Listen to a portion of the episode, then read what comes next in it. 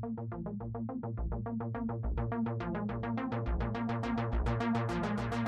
Indie Shooter Podcast.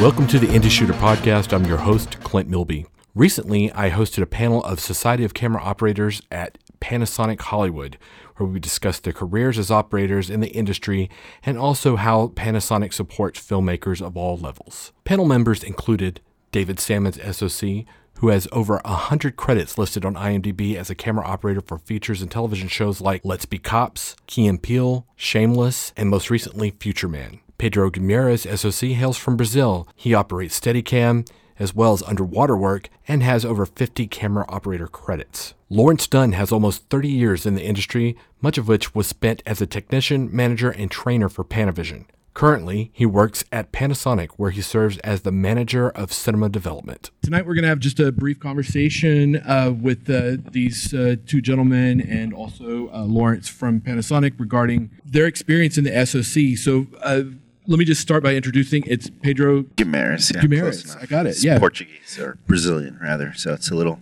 little tongue twister.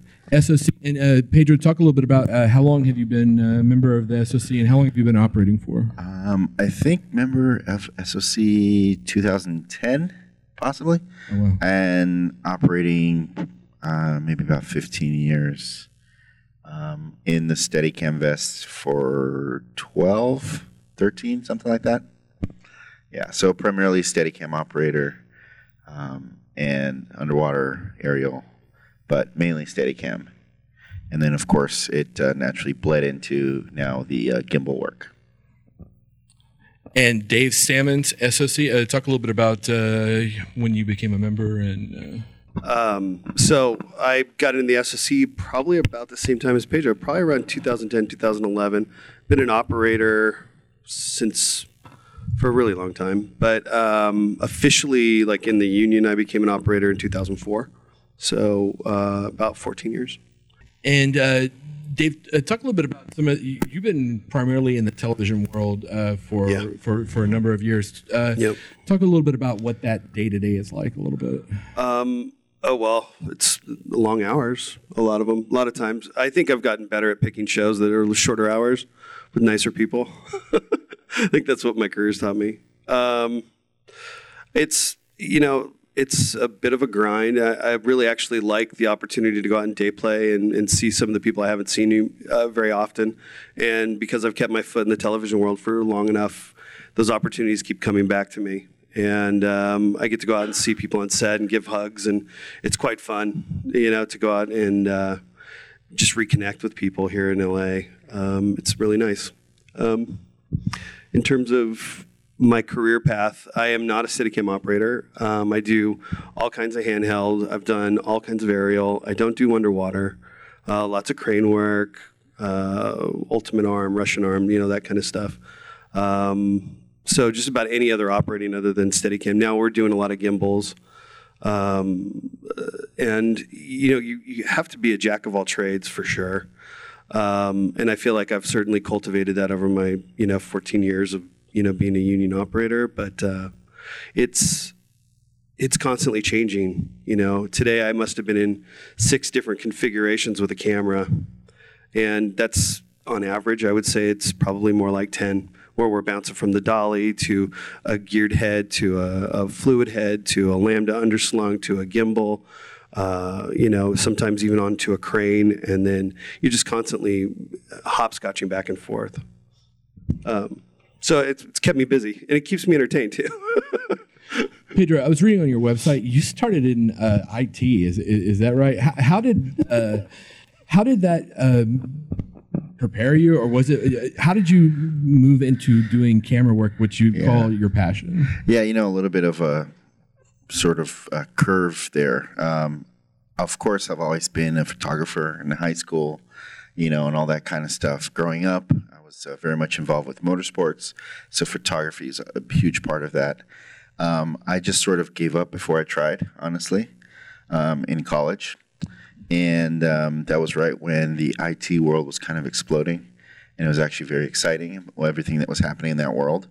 So I kind of jumped on that wave and really really jumped into it. And within a year, I was working on uh, really big network systems. Um, I was sort of a backup systems specialist and network infrastructure uh, development and building and all that kind of stuff. So we kind of did a lot with the internet as it was coming to be.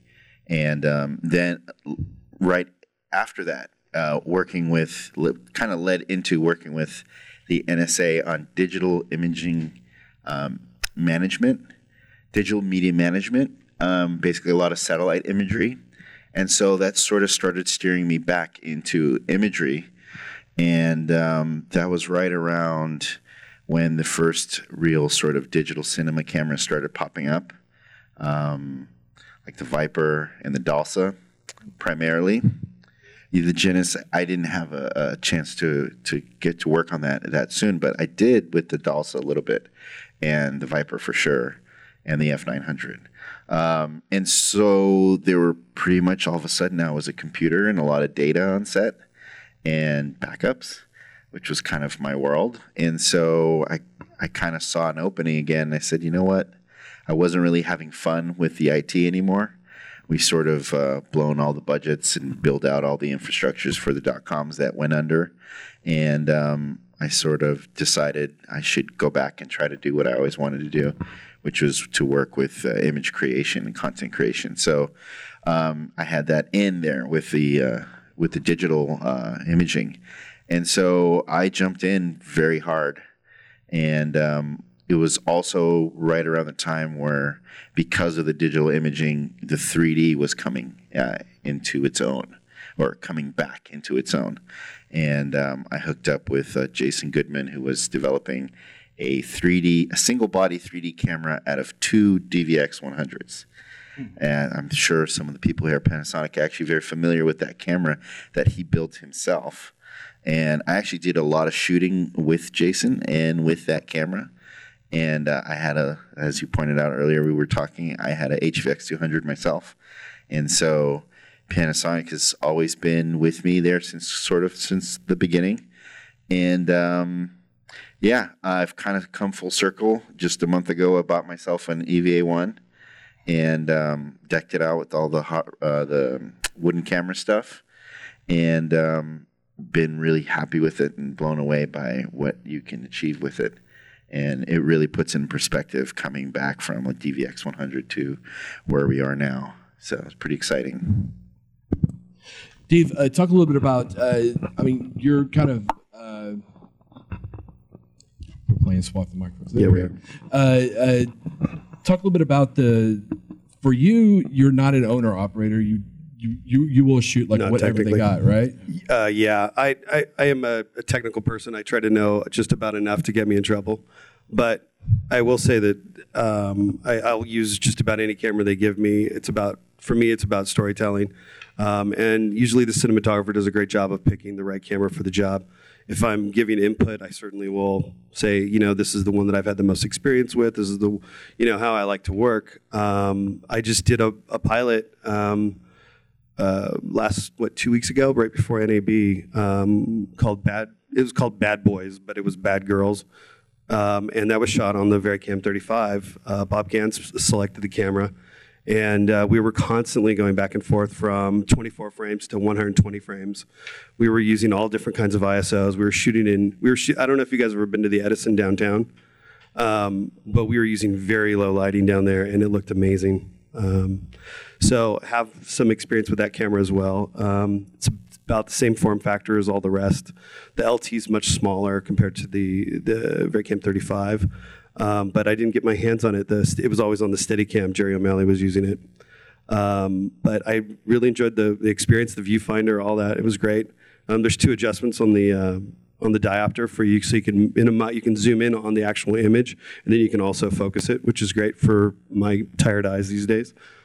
Um, and you know, when it comes to for me, when it comes to telling the story, I want everybody to be able to see the image the way I see it. And I think that as we get through this digital cinematography, as it as it advances as fast as it has, um, I've got people coming up to me going, "Hey, did you see that in the corner? Did you see that cable? Did that was that all right with you?" I'm like, you're the makeup artist. What are you? What are you looking at? but everybody sees it, and it's uh, it's great because you can actually have those kind of discussions. Um, sometimes they're fun, sometimes they're not so fun. Um, but you find out different ways of uh, adapting to the, the, the style of the show. Um, in that case, it was a lot of, like I said, going back and forth. We were shooting an action sequence out at the Santa Monica Pier. Uh, that was my first day on the job, and I was running around handheld. The other cameras were, you know, long lensed all the way in on, uh, you know, 11 to ones or 12 to ones, and uh, we we were just tore it up. And and having the ability to to run around free and shoot stuff and feel confident that we were given what the cinematographer wanted um, was great. You had mentioned uh, we were talking about the, the you think that maybe the DP chose that particular camera because they were shooting uh, in some interior. Yeah, club. I not having I did not have this conversation with Bob, but my I suspect because we were shooting in all kinds of different situations and low lighting, and it was just easier to kind of pick an ISO for that scene and be able to adapt to the being able to go to 120 frames just like that, you know, like being able to make that change, um, and that's what we that's what we did. I mean, we were constantly going back and forth um, the, the the couple of days I worked on it. I, I wanted to ask. I wanted to ask. Uh, I wanted to ask Lawrence. Uh, with with this in mind, with so many shooters uh, that are in Dave's position where they're just rolling up on set, and this is the camera. What is Panasonic doing to reach out to them to make sure that that when they encounter the Panasonic camera and making sure that the feature set is what they need? Well, part of my role, I mean, luckily I've spent almost 28 years with, with manufacturers across the board. So having the chance to uh, develop products and accessories from the ground up to say, well, you know, you need a, a decent uh, eye relief on a viewfinder. It's got to be bright. You've got to have heated viewfinder. You've got to have the diopter plus the zoom. The camera's got to be light but balance well. So it's a it's a it, you're, it's a high wire act trying to get everything set up correctly, um, but at the same time have functionality and be able easy for the manufacturer to service manufacture in the first place. So it's it's incredibly difficult to get everything in one body. I don't know if I've ever seen a perfect camera yet. There's been a few that have been close, um, but it's vital that we get to work as manufacturers with camera assistants and operators and director of photography to be able to figure out. You didn't like that? All right, we'll make that change. You want this firmware upgrade? We'll make that change. You need this done in the viewfinder. You want that bracket tweaked slightly. So it's it's a constant evolution for us to be able to make accessories that work, that also aren't extortionately expensive, and of course our third-party manufacturers as well. We have a lot of contact to say, we'll make the camera body if you want X, Y, and Z bracket. Here are the plans. We know Wooden Camera have done a ton of stuff in the past before and done it really, really well. So it's it's an amalgamation of many, many. Um, at the point of, uh, of the last shoot you were on, we worked with the DP directly on that one, uh, and we did a lot of um, you know uh, hand holding and demos and low light stuff and testing, and just made sure that he was comfortable with um, the VariCam, and and it, from what I've heard, the footage looks fantastic. So I was I was blown away. yeah, it's that was a, a new. Oh yeah, but it's it, again, it's you know you have the the tools in camera now to be able to shoot in random conditions to go from 23 and 8 to high speed and do it quickly. That's key, of course. Um, but be um, light enough to get into small conditions. And I mean, I've been to the Edison. That's a that's a minefield of cables and pipes down there, and have ever seen a nightclub before in standard conditions. You know, you don't have a lot of room to start throwing up, you know, C stands and flags everywhere, and you've got to move quickly. So it's it's nice to have the ability with the tools to be able to do that. Pedro, you you you're an owner operator and you have been for some time. So, talk a little bit about. I mean, when you make an investment, it's not just the money that it costs, but also is it going to work? I mean, you work. You said underwater, Steadicam, uh, in a variety of situations. I would assume that you would want a camera that's going to be able to perform in those. So, uh, what was it about the EVA one that made you like make that decision? Yeah, um, you know, me and cameras, it's like when I sort of started all this, the HVX 200 was kind of it. I was like everyone's way in. And um, it was very similar, I guess, to the EVA 1 in that it's very versatile. It had new frame rates at the time, 24. And, um, you know, I, I have to say though, after the HV, after I sort of outgrew the HVX and I started working more in the professional world, um, aside from a slight, um, a few encounters with the 3D A1 camera that Panasonic put out for for 3D, uh, Panasonic sort of disappeared from my from my uh, my daily life um, as a yeah as a as a professional operator, and um, it wasn't until a couple years ago, or um, I don't know how long the the VariCam's been out, but maybe a couple years ago, right? I saw it come out, and I was like, "Oh, that's interesting," you know. And I gave it a look, and then I I encountered one, I encountered one on a job. Uh, put on my Steadicam, flew great, and the images were really eye opening, and it sort of put it put it on the map for me. And then about uh, a year and a half ago, I don't DP very often, but I had a chance to DP a music video, and so I'm good friends with the guys at Hot Rod Cameras. And he Ely was always talking very much about the the VariCam 35 and the LT and all this stuff. And so I said, you know what, I'm going to give it a try. And we're going to do some low light stuff, um, some variable frame rate. And so I tried it and it blew me away. Um, we had a very small budget. We put it in all sorts of different conditions. And um, I flew it on my Steadicam. I did handheld. Um, we had very little lighting budget, and uh, the results were far beyond what they should have been. And I was very happy. And most of all, I was very happy with sort of which I could say is like the image out of the camera. Even though we are shooting log, um, we quickly put a LUT, you know, uh, as, as we started to look at the footage.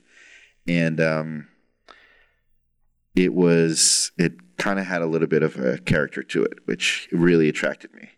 So, um, as somebody else put it, it looks like an Alexa. which you know it's it's definitely a compliment because I think um, coming from the the cinema world, the Alexa sort of established itself as a standard, like a lot of Arri cameras do have in the past, also. Um, and I think that comment is speaking to this sort of aesthetic quality that the the sensor can put out, um, more or less out of the camera. You know, it's sort of a smoothness. It's, it has to do with the highlights, and um, it's definitely what got my attention. And the project came out great. And I told myself, wow, if I could only afford it, I would definitely buy one of these so that I could use it for my own projects because it's great. And the you know then the LT was out at the time, and I looked at that also, but just slightly out of reach. And um, when the Eva One was announced, then it really got my attention because in my mind, I know there are definitely some differences between the um, LT and the VariCam 35 sensor and the EVA sensor. But off the bat, I was like, whoa, okay. Well, there's a $7,000 uh, LT or VariCam 35. Mm-hmm. You know, it's going to have dual native ISO, the right size sensor. It's going to shoot to inexpensive media and sort of just started really check, checking off a lot of boxes you know, because there's a lot of other cameras that sort of play in this in this zone, but the EVA one definitely checked off a lot of important boxes. The you know filter wheel, um, the variable frame rate uh, abilities, and uh, definitely the inexpensive media was something that really caught my attention as somebody who's you know um, going to be using the camera a lot and um, you know and the quality that you were getting on that media. I figured eventually you'd be able to get raw out of the SDI, and that has now come to pass um, with the amazing uh, new announcement with the. Uh, um, I'm sorry, I forgot the Apple. The oh, Apple, ProRes the RAW. ProRes RAW, which sounds really interesting. So um, it's making the it the Eva's conti- starting to ev- continue to evolve into an even more attractive proposition, I think, for a lot of people. And then to take it into a situation like uh, he was just describing here with like a professional setting that they're already using LTs and 35s and it f- jumps right in there as maybe a camera you could put on a drone because of its incredible lightweight. Um, I think I think and like on the footwell of a car or like Yeah, you know hanging is- off somewhere is it's not just form factor. It has Yeah. to do probably with post flow, getting posted on on board with what you want to do. You start introducing all these different file systems and everything. I think they they really freak out. Um, they want it a certain way, and they want it that way all the time. So I think that that that would go to that in terms of understanding how to implement the EVA that way. And the LUTs I was using on the on the L, from the LT, I just applied them on the Eva, and they looked pretty much right on. Mean, we tweaked it a little bit um, because of highlights and whatnot, but um, it matched really well. I mean, we used a uh, GH5 the other day, also, you know, uh, along with the Eva. Those two paired very well together. Also, obviously, there's a lot of talk about um, those two um, in conjunction. But I think the overall um, proposition of the Eva is extremely, extremely uh, attractive. Uh, it hits the right price point. It hits a lot of a lot of the important sort of things where there's a lot of people like me. So, oh, what's my use of the camera as an owner operator? So, I own a company called CineMilled. We make a lot of accessories for the gimbal uh, gimbal world. Uh, we make accessories for all the gimbals out there, Movi and Ronin, and um, even Tilta. But so I have to make a lot of product videos. A lot of the things that I make end up online and don't go any further than that. So there's really no use for anything more than like an Eva. Um, I really need it just to be fast and workflow to, to just pop right in and edit and put it up on the web. And so for my uses, it's exactly what I needed. I definitely wanted something with a little bit more of a cinema look. I wanted, you know, XLR inputs for my lavs. I didn't want to have to rig up a GH5 with a bunch of extra accessories, which ended up then looking and being about the size of an Eva anyway. So I'd rather start off with something that was a little bit more complete as a camera. And so for sort of my, I guess, corporate industrial use of my own purposes, uh, it's been perfect. And there's I, I got the PL mount from Wooden Camera, and um, you know I'm going to throw that on there so I can have a little bit more freedom with the lens selection. I want to And ask uh, Dave. look forward to shooting uh, little shorts and stuff like that with it. I think it's going to be great. I wanted to ask Dave, uh, as someone that, how much preparation do you get, like when you like when you do day playing and stuff like that, as far as like Uh, what- when you when you're you operating? day play, you don't get there's no prep. Um, but going into pilots, if you know if I'm on if I'm the A camera operator on the pilot, there'll usually be a day in there to go in. Sometimes it's a test day, married to me going in. Um, a lot of the assistants I work with, um, they'll they understand how I want to use the camera, how certain things are important to me. Balance is very important to me. It's not the size; it's actually how it sits on my shoulder if I'm doing a lot of handheld. Um, and so I'll work with Yep. There's a lot of third-party cages um, and things like that that get you know put on the cameras and in working just the form factor out. I, I personally like to work small and quick. So um, if I build if we build a camera for handheld, a lot of times I just want to work in that system unless we're going to go to one of those bigger like tw- the 12 to 1 or the 11 to 1 lenses. Um, i really try to work in that handheld form so that i can click it off put the quick release right on my shoulder and start to run with it. Um, it makes everybody uh, kind of jump to and, and, and things move quicker on set. When the camera gets to where it's got to go people start looking at the image and they say okay that's in the shot. We got to move that. This is going to happen and um, it just the faster we can work and the more efficiently we can work the better the, the better the workflow is on, on set for everybody. And the sooner we get done. And we're still making good good images you know. The boot up time is nice. yeah. It sounds like a small thing, but Yeah. like you mentioned, there's so many people looking at the monitor these days. So as soon as you can get an image up, yeah. Can we just see the image? Can we see the image? So s- startup time for all VariCams from flipping the switch to getting monitored outputs is three seconds. That's three seconds. Uh, We're trying to make it faster. really sorry. beauty's in the it's, details. it- it's again, it's things like that. It's it's a decent viewfinder. It's a well balanced body. It's a quick startup time. It's changing frame rates. It's changing resolutions. It has to be done quickly. As, as you say, everyone's looking at the monitor. Everyone's a critic. Yeah. Yeah, the, the script girl every- or script person. Yeah, absolutely. Yeah. Everybody. Yeah. Yeah. It's it's great. It's, they're off their if they get off their iphones then they are you know I, I love it when craft service calls out our cameras. It's just fantastic. but it, it it's, happened yet but i'm sure it will Um, well, speaking of getting called out, I think we're about to wrap up, but I wanted to ask, like, uh, and just in closing, uh, both you guys could just talk just briefly about the SOC and what it's meant to you as to be a member, how it's how it has enhanced your career, just just really briefly. Um, I'll, I'll go first. Um, I'm on the I'm on the board of governors for the SOC. It was something that I didn't take lightly when I was asked to the, to run and serve, and it it's a society that is filled with a bunch of people uh, that are in, in, in a lot of ways like-minded. We're all working in the same business, doing the same job, and what it allowed me to do is be able to share some of my stories and connect with people. Um, sometimes people who I've looked up to in my career, other people that are you know behind me and looking at career advice. It's just a great place to kind of uh, commiserate and to utilize these different types of educational aspects. You know, coming into these these panels and talking, but also um, you know the the teaching stuff that goes on with the underwater workshop, the crane workshop, the aerial workshop, the you know we really do try to to to invite all our members out to these these things and to keep people learning and understanding that this business that we're in is constantly evolving. And um, I feel really honored to actually, you know, be able to sit up on this panel tonight, um, as well as be on the board. And I, I, think that it's something that I'll continue doing for a, for a long time. And hopefully, you guys will, you know, keep coming out and doing these projects with us. Thank you very much.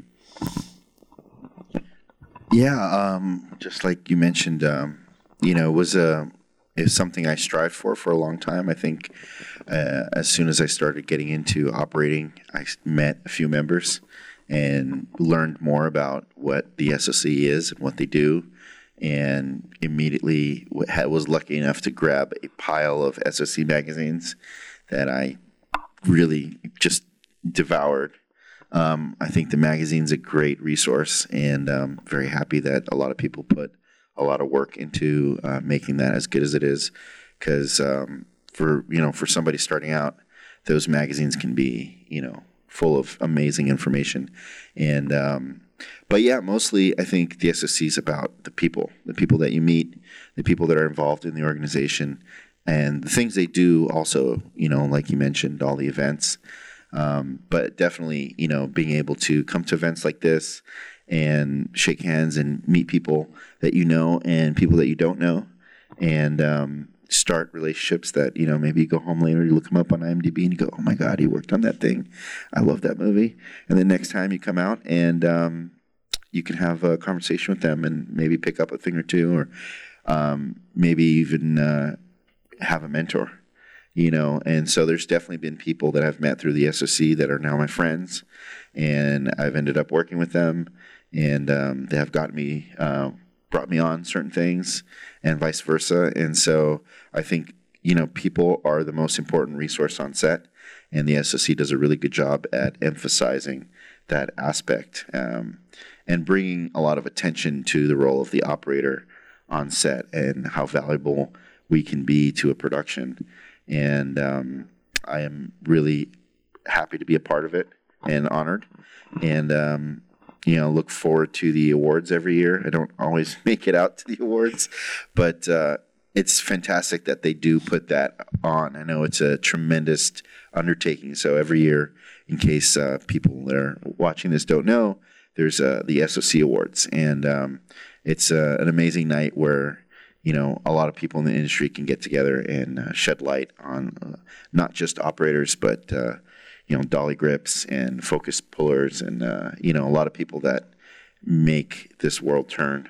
So, and I guess uh, for that don't usually get a lot of attention. Uh, for folks watching this, and uh, obviously you guys know that uh, the website is soc.org. Uh, a lot of these people who are, are doing business with us through not just through the SOC, but also helping to to reach out to our membership. Um, it, I just want to strongly encourage all of you out there um, to to join SOC. You can join as an associate member if you don't have five years of active operating experience.